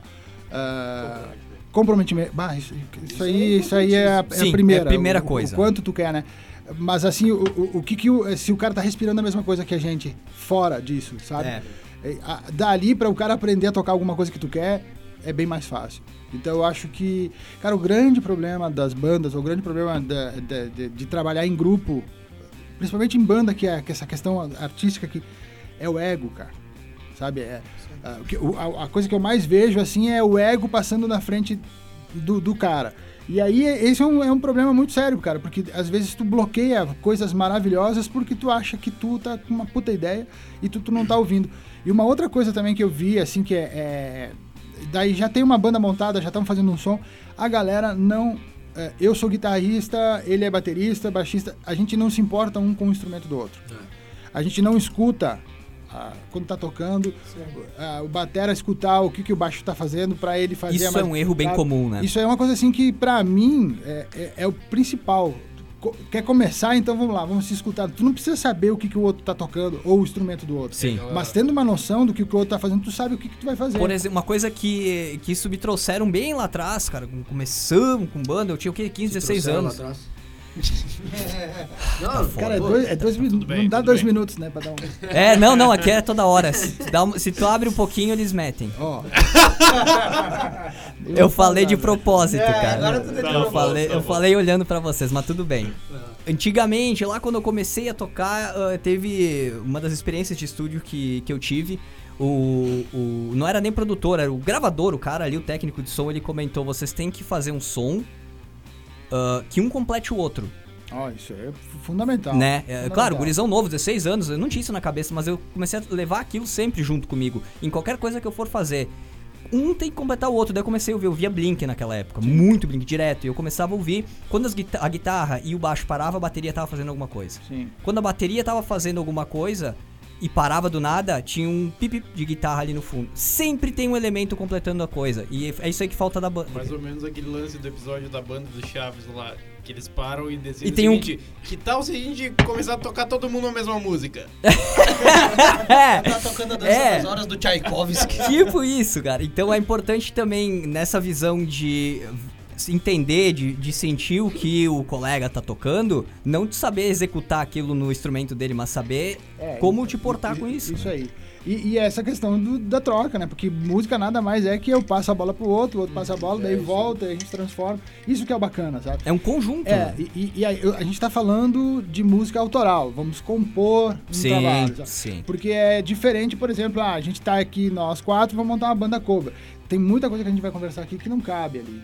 A gente não precisa ter essa aproximação, a gente não precisa ter essa... Porque, já tá, cara, formado a gente só tem que copiar e fazer, não precisa da nossa identidade para ter isso, sabe? Não tô dizendo que uma coisa é mais importante que a outra, mas quando tu trabalha com material autoral, se o cara que tá do teu lado não tá legal e a gente tá compondo uma música, e se não tá legal entrar nessa composição, é capaz de ficar um troço do caralho. Porque as coisas que são do caralho em composição são as coisas que são verdadeiras, né, cara? Pode ser até que não aconteça contigo, que é com o vizinho, mas tu tá falando uma história de verdade, tu não tá montando uma jogada. E isso fica muito mais forte. E a galera que começa, assim, não tem muito essa noção, assim. Eles estão só fazendo som ali e se divertindo. E se fosse só fazer som e se divertir, até ficava legal, porque no final desse fazer o som e se divertir vai ter um resultado. Dá pra tirar alguma coisa, né? O problema é aquilo que a gente falou lá no começo, assim, vamos montar uma banda, a gente tem que fazer uma foto. A gente tem que fazer música. Tem meu celular, o meu celular aqui tem bateria. Eu fiz um logo já do nome da banda. Tá, mas a gente não tem um som, cara. Que adianta essa porra desse logo? Mas um dia vai precisar. Ou seja, botar as coisas mais importantes no lugar. Sim, exatamente. Sim. Não começar pelo fim, sabe? Tu começa uma casa pela estrutura, não pelo telhado. Tem que planejar, né? Eu posso dar uma de jornalista e roubar mais uma pergunta aí. Lógico. Seguinte, outro assunto que eu queria, envolvendo a personalidade também, a gente sabe que é uma banda, tem várias personalidades diferentes. Eu queria que tu comentasse também sobre a importância de ter um líder dentro da banda. Não só o líder, aquele que vai falar com a galera no show, vai pegar o microfone e vai interagir, mas aquele líder que vai puxar a galera junto, que a gente sabe que tem a personalidade do cara que é mais quieto, mais introvertido. Tem alguém que puxa a banda, faça esse movimento e não ficar todo mundo esperando um pelo outro. O cara seria um frontman, então. Eu já acho que o lance do líder, porque daqui a pouco não é nenhum frontman que é o líder. Sim, né? Líder que eu digo, o líder é o cara que... É o cara que une, exato. É o cara que diz, acabou, vamos começar... O cara que tá sempre... Eu acho super importante. Inclusive, eu acho que as bandas que estão até aí, estão hoje já tem mais de 20 anos, pode procurar qualquer uma, e sempre tem um cara que é o... É o cabeça do negócio. Que tipo assim, não é assim tipo, vem tudo dele, ou... Mas é um cara que, bom, eu recebi todas as ideias da galera aqui. Coordenador ali dentro. Centralizador. Ou, por exemplo, a gente tem uma ideia aqui, só que a gente tem que falar essa ideia pra alguém. Se for nós quatro lá, fudeu, nós não vamos conseguir nada. Aí a gente largou pro cara, o cara foi lá e, sabe, tem o jeito e tal. Sim. Eu acho que é super importante, cara, super importante. Às vezes tem essas coisas assim, desse cara ser um cara... Pau no cu. Egocêntrico. É, aí que começa toda a confusão, né? Porque o cara se acha mais que os outros. Porque na verdade tu tem que ser líder, mas tu tem que... Líder, não chefe. Tu tem que ser líder e saber liderar. Uma coisa assim que é legal é ser líder, mas não usar o eu. É o nosso. Eu sou líder, mas é nós, né? Não é eu sou o líder. O líder é assim, né? O líder é assim. Eu acho super importante. Acho que... Nós estamos falando isso já de projetos mais sérios. Isso, e de autoral, né? Não, mas é objetivo. O pessoal até pode estar ouvindo, a galera tem banda, mas eles dão aquela... Ah, mas realmente, eu tenho a ideia de fazer uma trilogia... Só que eu não tenho essa visão da coisa. Eu só ia entrar em estúdio e gravar. Porque uma pergunta que eu faço, assim... Por que quatro neguinhos vão se reunir, vão fazer um som autoral? Pra quê? Aí tem que ter um objetivo. Não, porque a gente tá afim de curtir, tá? Mas tá afim de curtir, vocês vão ficar lá uma semana, um mês compondo a música, trabalhando naquilo, brigando. Isso, dá estresse. Dá um estresse, dá um cansaço mental. Não tem esse objetivo, não pode ser só pra gente fazer, chegou no final do ano, a gente não quer mais. Não pode ser trivial. O cara que a banda, os caras que se comprometem a fazer isso, já tem que ter uma noção, cara, a gente tá fazendo isso pra isso, pra isso, pra isso, pra... Então, essa questão da meta, da logística de como funciona o trabalho, acho super importante. Não acho que... É em vão, sabe? Não pode ser em vão, assim, fazer só por fazer. Mesmo assim, sem ser remunerado, encarar como um trabalho, não, cara, como uma brincadeira. Aí tu falou um negócio muito sério que as pessoas falam, mas aí a gente tem que fazer todo esse esforço e não ganhar nada. Uma coisa que eu vejo muito, as pessoas oferecendo trabalho sem dizer assim, porque o meu trabalho vale 10. Tu mostrou o teu trabalho. Mostra ele, tem que deixa começar de um começo. Ele valendo 10, exato. Tem que começar de um começo. Exato. Que é mais ou menos o raciocínio da galera novinha de hoje, assim. Todo mundo quer ser fodão, mas quer ser o diretor da empresa. E não quer saber como chega pra ser... Já quer chegar sentando na janela. É muito difícil isso. É muito... Isso cai no colo do produtor também, muitas vezes, gerenciar isso. Porque o projeto chega... Cru. Descabelado lá, e o cara tem que dar esse jeito. É uma então, pergunta que... porque daí aí pode ser assim que ou acabe a banda, ou tu deu uma direção que a galera... entendi e tal. Uma pergunta que eu tinha pra fazer pra ti também, Marcos. Eu tô com uma ideia, eu quero gravar aí um EP, 5 faixas. O que eu levo pra dentro do estúdio? Eu levo uma gravação demo de um ensaio, eu levo uma voz e violão gravada do celular, eu levo alguma coisa que eu tenho, um home studio em casa ali. O que eu posso levar pro produtor, posso levar pra alguém produzir e dar uma máscara pra isso? Tá, digamos que eu sou o produtor e tu chegou pra mim e me deu toda essa história. Beleza. Primeira coisa, eu vou ouvir o que tu tá fazendo e vou querer saber o que tu quer de mim. Porque um produtor pode ser o cara que organiza essa gravação, sim, tua, sem dar pitaco nenhum, né? Ou o cara que vai sentar do teu lado e diz, vamos trabalhar isso, vamos trabalhar aquilo. Claro, não vai interferir na tua composição, mas sim, tipo assim, tu pensou nisso, só uma voz e violão, mas aqui pode ser isso, pode ser aquilo. Te dá mais leques de opções pra tu fazer, né? Então, eu acho que, cara, o melhor de tudo é tu fazer toda coisa em casa, né? E chegar o mais pronto. Não que tem que ter a banda pra mostrar pro cara, mas assim, a minha música... O que eu tô imaginando é isso. Pode ser violão e violão e tal. Aí, o que tu acha? O que cabe isso? Aqui eu acho legal nessa parte aqui, Marcos. Eu não sei, não tenho um teclado em casa, mas eu acho legal então, aí tu levar essa ideia. Tu já tá dando opções de... Levar a ideia que tu tem. E uma coisa principal lá no começo, antes de mostrar a música, é o que tu quer. Qual é a tua... Objetivo do negócio. Qual é o teu objetivo, qual é a tua personalidade com esse som, qual é a cara que tu quer dar pra isso aí, sabe? Porque a gente tem muita ilusão, né? Que a gente vê filmes, a gente se espelha em bandas que a gente acaba gostando, que as coisas aconteceram de um jeito contrário. Amigos que se reuniram, começaram a tocar na escola, aí foram pra um bar ali, não sei o quê, e acharam eles. e produziram eles. E não foi o caminho contrário que hoje, que é o que normalmente acontece ou tem que acontecer. As bandas procurar a profissionalização. Antigamente a gente via a profissionalização procurando as bandas. E a gente tem um pouco mistificado isso ainda.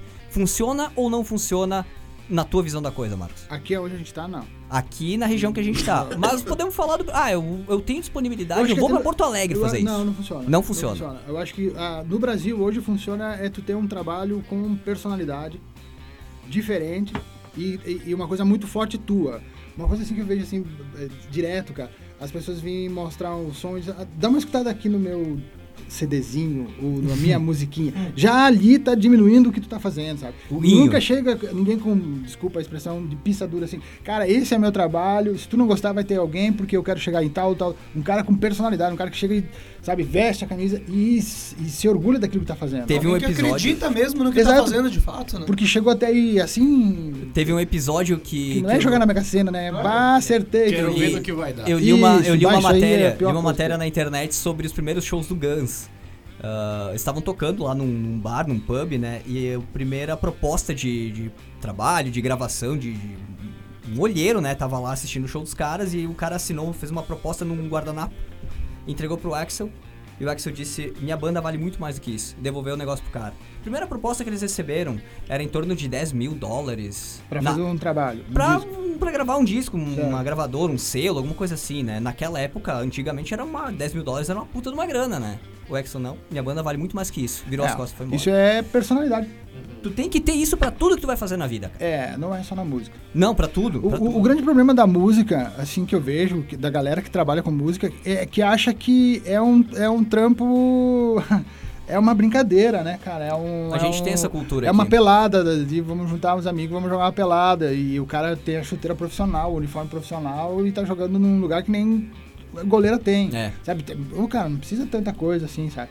Então, o que eu vejo é isso, é a galera não pensar sério. E as coisas não acontecem justamente por causa disso. E as coisas que aconteceram aqui, por exemplo, a gente vai usar o exemplo de estado, assim. Pô, olha Nenhum de Nós, cara. Nenhum de Nós é uma banda que tem 30 anos de carreira, né? É. Pô, os caras estão firmes em cima. Aí tu vai, se tu conhecer eles e conversar com eles, tu vai ver que eles querem aquilo ali. Então, é todo ano ou todo mês que... Não, a gente tem essa meta, a gente tem esse lugar, a gente tem... É uma empresa, né, cara? É uma empresa. Os caras botam, tratam, exato, que nem o Pink falou, como uma empresa. Botam metas e vão atingir essas metas. Não deixam pra ver o que vai acontecer. E a curtição é a hora que a gente sobe no palco e curte. O resto é malhar pra caramba, assim, é trabalhar um monte. Exato. E a galera aqui pensa que não, que é assim, cara, vamos lá. Claro, eu já tive essa fase, assim, tipo, ir pro ensaio, beber todas, ficar brincando e tal. Mas aquilo ali não levou a gente num lugar aonde a gente queria, sabe? É uma fase. É uma fase. Daqui a pouco, naquela bebedeira, naquela descontração ali, sai alguma coisa bacana. Mas a gente tá falando de fases. Compor é uma coisa... Produzir já é outra, apresentar já é outra, vender o teu negócio lá na frente já é outro, né? São coisas que tu tem que passar, assim. Tem uma pergunta aqui na nossa live do Cristiano Lemos aqui pra ti, Marcos. Abraço, Cris Lemos, querido! Ele pergunta aqui, Marcos, quanto o advento das redes sociais faz bem ou mal pra cena musical? Ah, super bem. Eu acho que é o... Pô, cara, quando eu comecei não tinha nada, cara. Nada. E não faz tanto tempo assim... Então, se tu queria divulgar alguma coisa, era em... Rádio? Flyer, cara. A gente fazia um cartazinho... Os lâminos, postes... batia xerox e mandava pros caras. Pô, hoje em dia tu pode chegar no mundo todo. É. Né? Então, eu acho que... Sem matar uma árvore. E ninguém, né? Ninguém.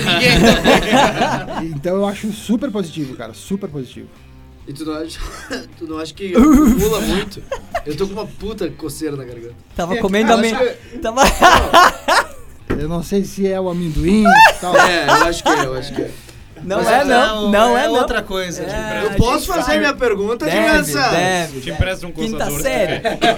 É o cascaipeira que tá cego da garganta. Tu não acha que a internet meio que tumultua as coisas, assim, por ter muita oportunidade, por ter tanto alcance, acaba liberando pra muita gente? E aí, tu não acha que talvez seja muita informação pro mundo processar, entre aspas, assim? Tipo, pra quem interessa processar? Tem esse lado aí, cara. Mas... Pô, ia ser muito pior se não tivesse, né? Também, eu penso, não tem muito o que fazer. Evoluiu a tecnologia hoje em dia... é muito diferente do que era no passado. Hoje em dia a informação chega muito mais rápido. Então, chega hoje. Não hoje em dia é muito mais gente fazendo, muito mais gente botando e muito mais gente recebendo também. Então, isso é não muito, só é pra diferente. Música, isso pra tudo. Tudo muda e a gente tem que acompanhar. Essa, tipo, tu acha que isso é bom ou é ruim pra... Não, tem que aceitar e Deus. Eu quero montar uma banda punk, raiz, quero que minha música seja conhecida tocando em rádio, velho. Infelizmente... Né, o ECAD vai comer teu cu, cara. Uma ferramenta arcaica pra lidar num mundo muito contemporâneo. Então, tipo... Tu vai fazer lá, mas tu vai cair. Não adianta. Existem casos de, né, tipo... Dá certo, tipo, de coisas que são feitas à moda antiga e que, né, ganham espaço por causa disso. Mas é muito difícil. Hoje em dia, tipo, infelizmente, tem que se acostumar com o modo como as coisas funcionam. É assim, tem... É muita informação, muito... Tipo, por exemplo, falando de músicas e bandas, é muita banda chegando por causa da facilidade. Hoje em dia é saber filtrar, né? Saber, tipo, tu pode separar que isso aqui é realmente bom, isso aqui é só os caras... Pra dar um exemplo real, sai um pouco do mundo do rock, mas eu falo bastante dela aqui, a Billie Eilish. Ela e o irmão gravaram o disco inteiro no home studio do cara, do Phineas, puta de um produtor, baita de um artista. E a Billie Eilish é uma das maiores artistas do momento. O primeiro disco da Alanis Morissette foi gravado numa data de 16 pistas em casa, cara. O disco vendeu 20 milhões. Aí que tá, cara.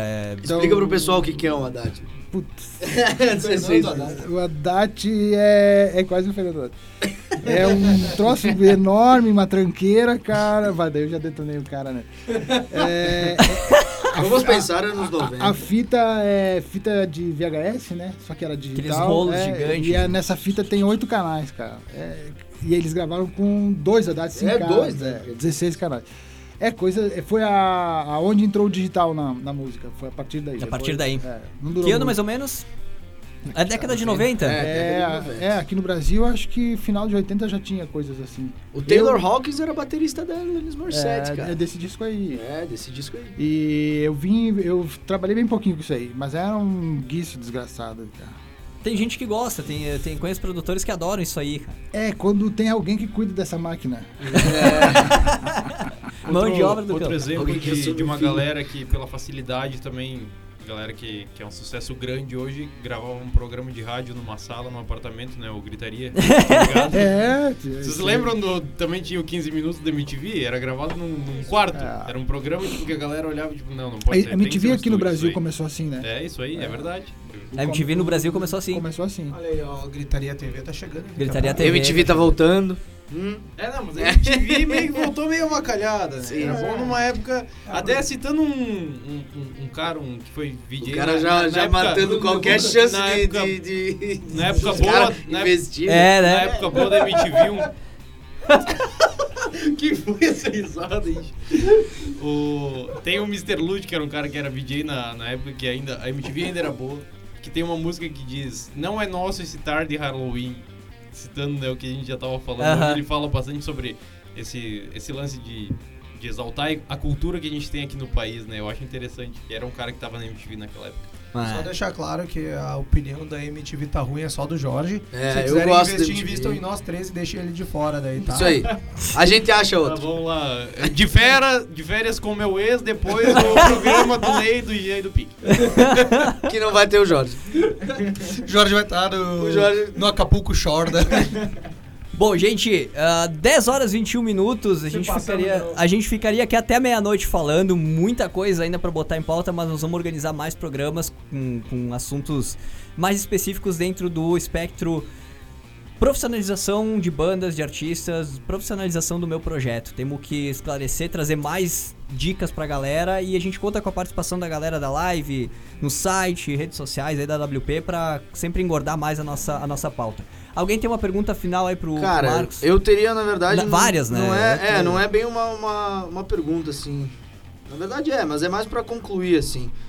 Eu queria saber do Marcos, assim, se ele acha que tem alguma coisa de suma importância que todos os músicos e todos os artistas, principalmente os autorais, a gente falando de gama autoral, assim, que eles precisam saber, que a gente não citou agora, que, cara, vocês têm que fazer isso.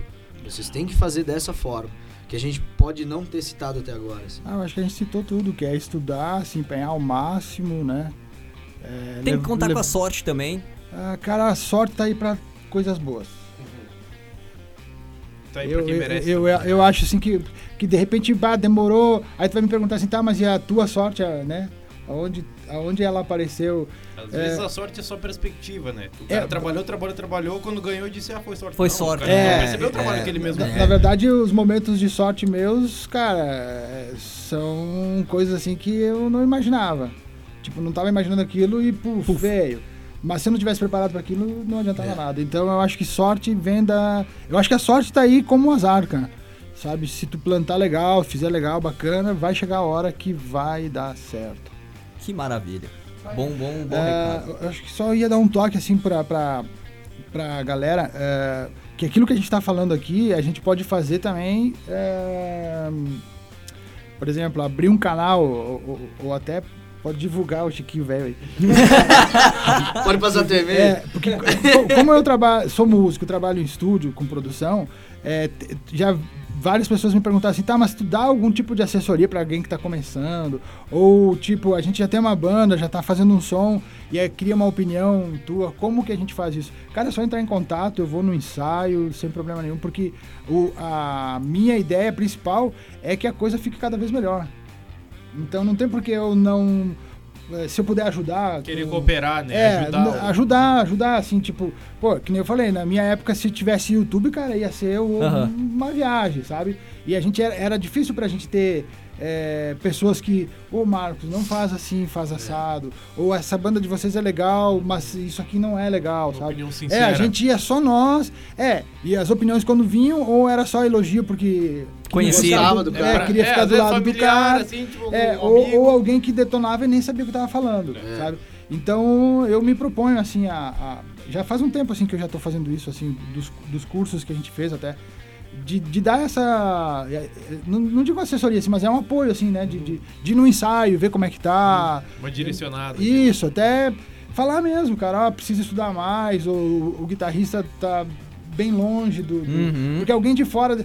Eu sei que às vezes eu arranjo um monte de inimigo, assim, né? Porque tem essa questão do ego, quando tu fala alguma coisa que o cara não quer... Sim. Mas aí... a pessoa não sabe absorver aquela, né? Tá mas aí ela tá despreparada ainda pra avançar o que ela precisa avançar, cara, né? Mas, cara, isso é bem comum. Com certeza. Mas, cara, aí mora um problema do YouTube, velho. Dos professores de YouTube. Aí que tá, cara. Eles sabem muito bem te dizer o que fazer, mas a tua pergunta de, pô, eu tô fazendo certo, ele não vai te responder na hora. Isso foi uma coisa que tu disse no teu workshop lá na acústica que eu absorvi muito bem. Cara, o professor do YouTube, ele não vai saber te dizer onde é que tu tá errando. Ele vai te dizer como tocar certo, mas se tu tá fazendo errado, ele não vai te orientar. Exatamente. Ele não vai te chamar atenção. Por isso que é importante o físico, assim, né? O pessoal. E como é que a galera faz pra entrar em contato contigo? Então, ó. É agora. No e-mail que vocês já citaram aí, né? Então é chiquinhoveio@gmail. Como é que se escreve? É com X? Com X, velho, chiquinhoveio. É isso aí mesmo. @gmail.com. Ou o meu celular também, que é 99738399. 99738399. 99738399. Só não pode mandar nudes.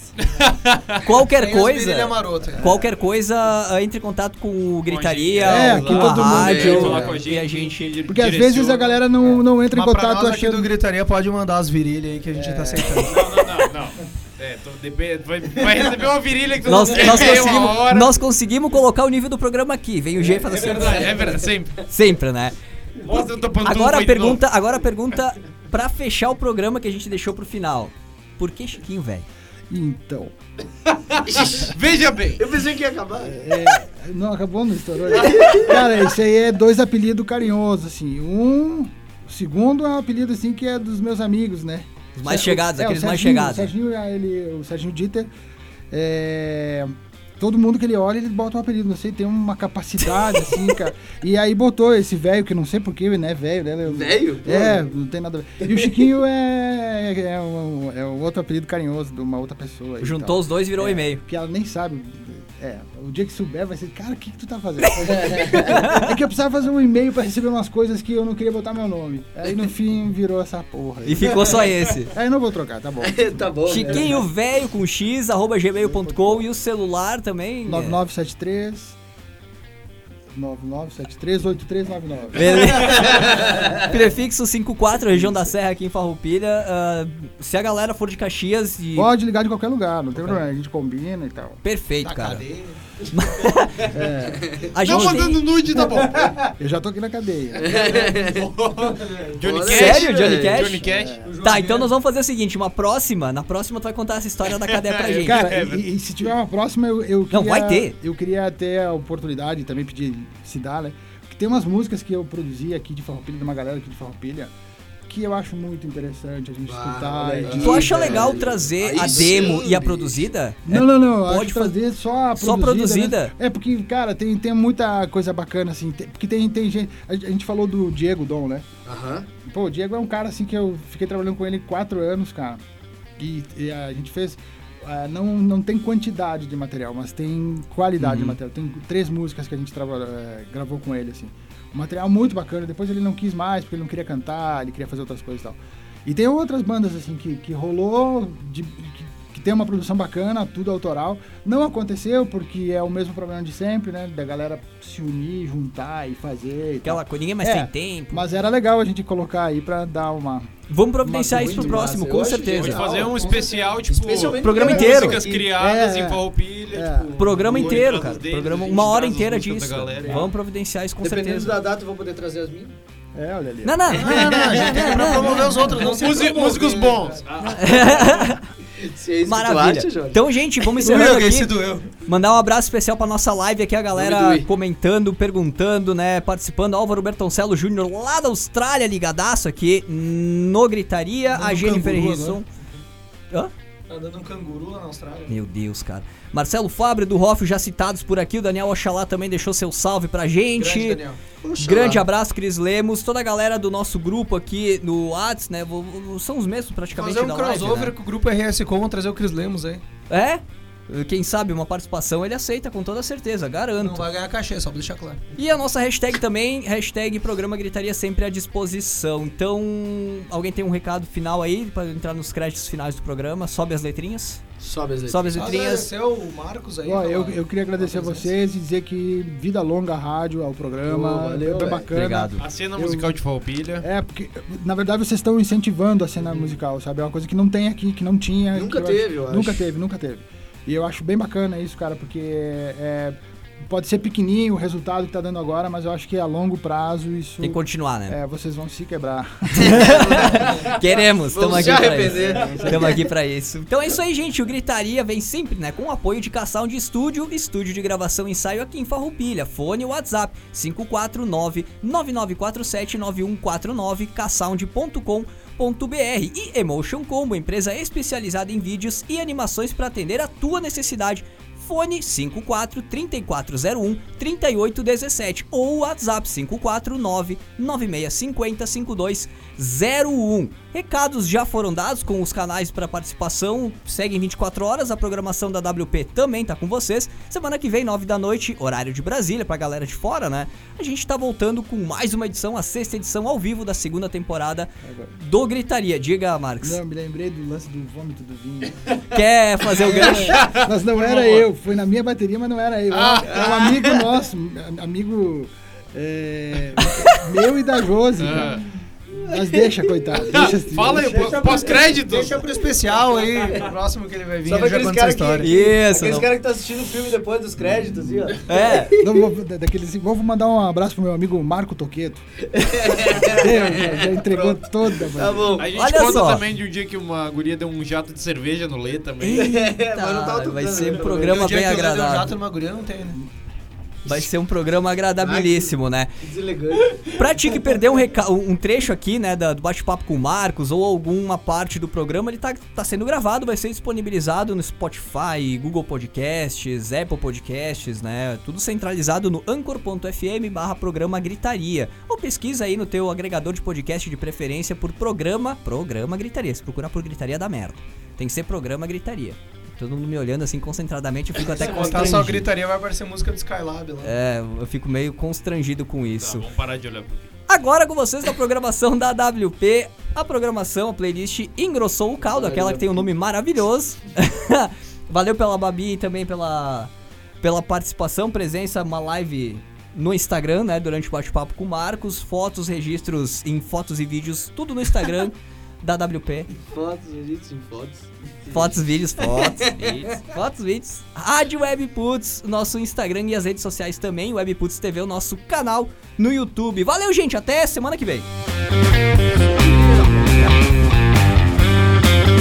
Programa Gritaria, quintas às 9 da noite, horário de Brasília, só aqui na Webputs.